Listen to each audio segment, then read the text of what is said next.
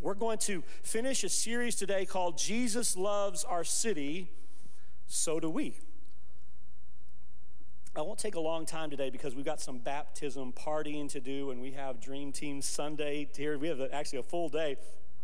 But I do have a word that I want to bring you out of Romans chapter 12. This series has been about shifting our perspective on the way a follower of Christ looks at the city that they live in, right? We don't just view our city the same way everyone else does. Our city, we found in shifting our perspective, is to be honored. Even more than that, we are placed here on purpose to bring the wholeness and completeness of God. You might remember a couple weeks ago this word shalom, right, to our city. God calls us to bring that to our city. The place where God has placed you is on purpose, and you are needed here, right? You are. Not some, the city doesn't need some amorphous, hard to understand group of people who, I don't know, gather once a week or occasionally at a building and sing and read together. No, that's not what our city's in need of. This place where God has placed you is on purpose, and you are needed here. Let's read from Romans chapter 12. We're just going to read two verses, verse number 4 and verse number 5. For as in one body we have many members, and the members do not all have the same function, so we, though many, are one body in Christ and individually members one of another. Lord Jesus, I thank you for all that you've gathered in here today. Lord, I'm aware that there are some that made a decision to come just as recently as a couple of hours ago. And so I am so thankful that you draw us from all different places, all different backgrounds, all different expectations. But God, I'm most thankful that you have a specific word to speak to each of us. Lord, I pray that you would start with me, that the words of my mouth and the meditation of my heart would be acceptable in your sight. God, you are my rock and my redeemer. Please speak to us today in Jesus' name. Everybody said amen. One of my favorite celebrities passed away last week. His name is Norm Macdonald, and he was a brilliant comedian, one of the funniest people I ever heard. I watched a lot of Norm over the last week as I did, I don't know, my version of grieving his death. So today, after a full week, I'm either going to be funnier than normal today, right? I heard you say we can only hope, right? Or it might work the other way. I'm not sure. But Norm had a lot of great bits, but he had this one great bit about being nice to your wife. And I'm not going to try to imitate him today. He's a little bit hard to imitate, but he had this bit about being nice to your wife. He said the idea was that Norm said, of all the people you should be nice to, your wife is number one. Right? Or I guess your husband, if you're a woman. It's a very long bit on why you should be nice to your wife. He said, there's lots of good reasons to be nice to your wife, but here's the number one reason, Norm Macdonald said, because she can kill you in your sleep. Okay? He said, especially don't be mean to your wife right before you roll over and go to sleep. Like, oh yeah, well, you're stupid. And then you roll over and go to sleep. No. He said, she's right there, right? You're asleep now. You'll never know. I think about this now before I go to bed, right? I want to say, before I go to bed, I want to say something to Jacinta, like, man, what an honor it is to be able to sleep in the same bed as you, sweetie, and have the most pleasant of sleeps, my love. This is the last thing I want to say, right? And it's not, of course, just the death and my sleep thing, of course. It just makes sense to treat her well, watch this, because I need her. Well, Pastor, you should treat everyone well. Okay, yes. And I see all y'all spiritual people looking at me, right? Yes, true. But I really need her, right? And did you know that it's actually the same with your city? And this series has been pushing some different thoughts, especially for people maybe who have grown up in the church. It's a different idea than we normally talk about. But I want to make sure that when we lead this series, we have all the reasons why we should say, so do we, when we find out that Jesus loves our city. And by the way, he does. right? We should be, watch this, we should be kind to our city. We should be kind to the places in our city because in it is our livelihood. Through our city, we get the necessities of life. Right, so we need the Italian Corner Deli right over there off of Cross Street, right? That's where I get lunch often, right? We need Forever Sweet Bakery where you get cupcakes for your office party. We need Stop and Shop and Stews. I know that you've got your places that you'd fill in, and that's good. We're kind, and we take pride in those places because they are a part of our daily routine, and watch this, and they are the way others make a living in our city. This is important. I'm just getting us ready for Romans and Dream Team Sunday today. This is also Dream Team Sunday. Unless we show up at those spots and buy things, the people who work there won't get paid. Watch this. And if they don't get paid, we won't get what we need. It's something I'm trying to live out in our city, and I'm doing kind of some city theology, and again, I'm pushing some different buttons here on Sunday morning. I'm trying to live this out. My city is Norwalk. It takes everyone doing their part to keep the city running well. Okay, we need police officers protecting our city. We need government officials to provide boundaries. We need construction workers to keep working on our roads and keep our city moving forward and advancing, right? Don't we need that? Our church is praying like we never have for our city. And by the way, we're not just praying more. We're praying different kinds of prayer. We're praying for our city like we never have in the establishments and businesses and organizations of our city, even the places that we don't work personally, because we might not notice it, but they are affecting our lifestyle. I want to remind you that when your city prospers, what happens? You prosper. Not everybody believes that yet, but you're going to believe it at some point. Believe it because that's what the scripture says. And one more level up from our city is what the early church leader in Romans chapter 12 had in mind. He said, this organism is like the city, but it's an even higher order than the city. Paul says that the body of Christ, AKA the church, AKA you and I and he and she. Come on, everybody say that's us. He's talking about the church in verse 4. He says, for as in one body we have many members, and the members do not all have the same function. Okay, get this. The church has many members, but different what? Functions. One of our core values at our church here is freedom. And this verse is a freedom verse in verse 4 and verse 5. It's okay to serve in different ways. It's okay. There's freedom here. We aren't trying to squeeze everyone that comes into this door into a box. Truth is, I don't think there is a box, right? The kingdom of God certainly isn't a box to be shoved into. We saw last week, Paul said, the church, what is the analogy he gave last week? He said, the church is much like what? Your natural body, right? So you got ligaments and different body parts. You've got internal organs. And all of them do drastically different things, but they only have one goal. What's their goal? Keep the body healthy. Right? Different function, one goal, keep the body healthy. And Paul says, same. All of the members of the body of Christ, come on, say that's us. They keep the church healthy if they continue to serve using their different gifts. There's a very old, incorrect view. Everybody hear that this is incorrect. It's an old, incorrect view that says, hey, you know what? If I'm really going to devote myself to the church, if I'm really going to serve the church, then I've got to quit my job and go into full-time ministry. Anybody ever heard this term, full-time ministry? By the way, this is not something the Bible talks about, full-time ministry. Well, if I really want to serve my city, I need to be in full-time ministry. But no, in fact, it's only when Christians are spread out over the whole workplace, over the whole city. I'm not talking about some made-up thing called full-time ministry. I'm talking about accountants and bakers and firefighters and nurses and grocery store workers.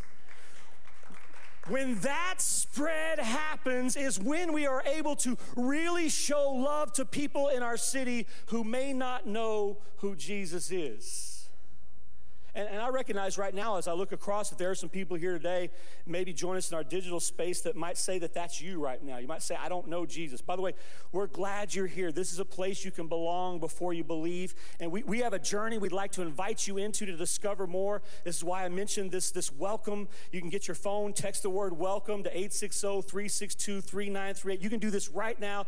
Get started right away. I just want to say to you, those of you that may not know Jesus yet, if you take this first step, you will not be disappointed. But hear this, people spread out all over the workplace in a city, that's how we really show love to people who may not know the Lord. I want to circle back on this one last time in this series. Everybody that's a part of this church needs to hear this, needs to get this. The same way that we see each other in this church as different members of the body of Christ, the same way that we see each other as one body with many members, get this, we should see our city the same way. I want to swim. Why are you up to this, Pastor? Why are you pushing on the city? Just let me come to church and worship and do my thing, okay? I want to swim in this series against the most destructive and dangerous trend I have ever seen develop in my entire life. Now get this, the city that we live in is one specific place with many different residents. Would you agree with me up to that point? Okay, everybody's with me up to that. So if we want our city to be clean, does that sound good to anybody, having a clean city? Okay, good. What about if we want our city to be safe? How does that sound to everybody? A safe city? Okay, what about if we want our city to be funded? Does that sound like a good idea? Or we want our city to be prosperous? Watch this. We have to have a together mindset instead of a me mindset. Man, this is important. This is important. Our American culture is moving more and more, watch this, into an us and them direction. Anybody that notices other than me? Raise your hand if you've noticed this, right? This is happening, okay? Together and being together is kind of over here, and me and mine is over here, and the me and mine crowd is growing and the together crowd is shrinking. I am not a worrier by nature. I don't worry about too much if I'm honest. I'm not prone to it, but I have to say this as your pastor today. I'm very, very worried about this trend. Very worried. So what do we do? Do we just worry? No, the Bible says we don't just stay stuck and worry. What do we? We fight it. We shift in our perspective, and it could start out with small things, small gestures. You could start this today. What is it? It's sending food to your child's teacher at school. It's dropping a kind note to the politician that you can't stand in town. Nobody said amen on that one. They just laughed. Nervously, like, not a chance is ever gonna happen, okay? I never know who I'm doing when I do that, but it's somebody I like, okay? It's somebody I like, right? It's donating to the local library. It's organizing a neighborhood cleanup day. What do we do? Do we worry about it? No, we fight it. We shift in our perspectives. This is what Love Week is all about. It's our second Love Week we're happening this year. It started on October 17th. What is the vision for Love Week? It's as a church, we are serving in some practical ways every single day of that week, October 17th through the 23rd. And I'm putting this up today because I want you to know, if you have ideas on what we could do, we need your ideas. Okay, I only have 2 ideas, maybe 3. We don't have enough for every day. We need more ideas. And do you know what we need even more than ideas? Can anybody guess? You might say help. Yeah, we need help, but you know what? The church will show up to help. We need leaders. We need people who'll be willing to say, you know, I want to lead this project on this day. If that's you, we want to hear from you. Love Week's going to be an encounter. We don't accept the me mindset. We fight it. We shift in our perspectives. By the way, we don't fight it because we are realizing what it really means to be human. No, this has not worked. The human project, it has failed, okay? We don't get it because we read some books from Deepak Chopra and now we're enlightened and so we're going to serve somebody. No, we don't even fight it because we've waited so long that things have gotten really scary out there. We don't need fear to motivate us. Somebody hear this today. I don't need to treat my wife kindly because she might kill me in my sleep. Everybody heard that was a joke, right? No. There's got to be a better reason to love my wife and care for my wife other than that. Paul tells us what the reason is, that we are to treat each other in our city with honor and kindness, that we're to serve our city. Verse 5, so we, though many, are one body in Christ. Watch this. And individually members one of another. This is the reason that we do this. We saw the same idea last week. Dream Team Day is the very best day to see it again. This phrase, we are individually members. Another version of the Bible says it this way. I like this other version of the Bible. It says this, we are many parts of one body. And I like this, we all belong to each other. Huh. What's it saying? It's saying you belong to me and I belong to you. As I say that, there's people here who have been harmed in the past, even in a past church, you've been harmed, and so you show up here and you're certain sort of way as it relates to doing things with others. There's some other people, maybe you're joining us in our digital experience, you would say, you know, I'm just this way by nature. It's the way it's played out. Ultimately, it's just about doing things solo. That's how I am. I show up solo, I leave solo, and me and Jesus have our own thing going. I want you to hear this. Those of you who have come from church backgrounds and you have been hurt, and so you come here and you're suspicious of others and you're very dependent on yourself, I want you to hear me this morning. There's nothing wrong with you. You might not have arrived at that place by choice, but I want you to hear this morning, that you belong to me and I belong to you. All of the members belong to each other. Amen? The church is about mutuality. It's about togetherness. This is a together thing. And so we aren't as effective when we work independently. So some of you, because of your past, all that coming to church has been is maybe get a little worship, a little word, and just give me my orders for the week. What am I supposed to do this week? And I'm so glad you have a desire for God, but I need to turn your desire toward others around you. Why do I want to do that as your pastor? It's how you benefit. It's the good stuff. How many of you, not even knowing what the good stuff is, would raise your hand and say, I want the good stuff? Come on. Everybody wants the good stuff. Sounds like an Oreo dipped in milk or something. I'm hungry all of a sudden. It's a together thing. It's how you take away a profit. Do you know that there is a profit to the kingdom of God? P-R-O-F-I-T. Again, the church is a one another thing. And it's not so much a Game of Thrones thing. It's much more a baton race thing, okay? I want to juxtapose these two different ways of moving forward. You know Game of Thrones, right? By the way, if you're being baptized today, you can, right now would be a good time for you to go start getting ready. We're going to baptize here in just a few minutes. Everybody know Game of Thrones? What is it? It's all about getting to the Iron Throne, right? I need to get to the Iron Throne because if I'm in charge, then I can get something done. And yeah, you know what? Collateral damage. I might have to kill everybody else along the way, but I'm going to get there. That's Game of Thrones. But did anybody catch any of the relay races in the Olympics? I love the relays because you can have the fastest runner on your team and still lose. Right now, the class of relay running, in my opinion, is the Jamaican women. They're kind of ruling the roost right now. They posted the second fastest time ever, and they beat the U.S. women for gold. I was going to show the video of them racing, but if you watched it, you wouldn't think about anything else for the next 10 minutes, okay? So we're not going to do that.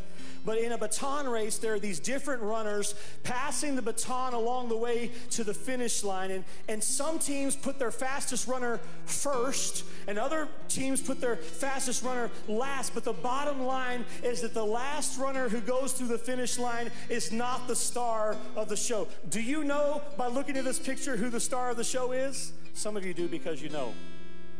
I know, but only because I studied it. But how many else by looking at the picture would know? All you know is that they had a victory together, right?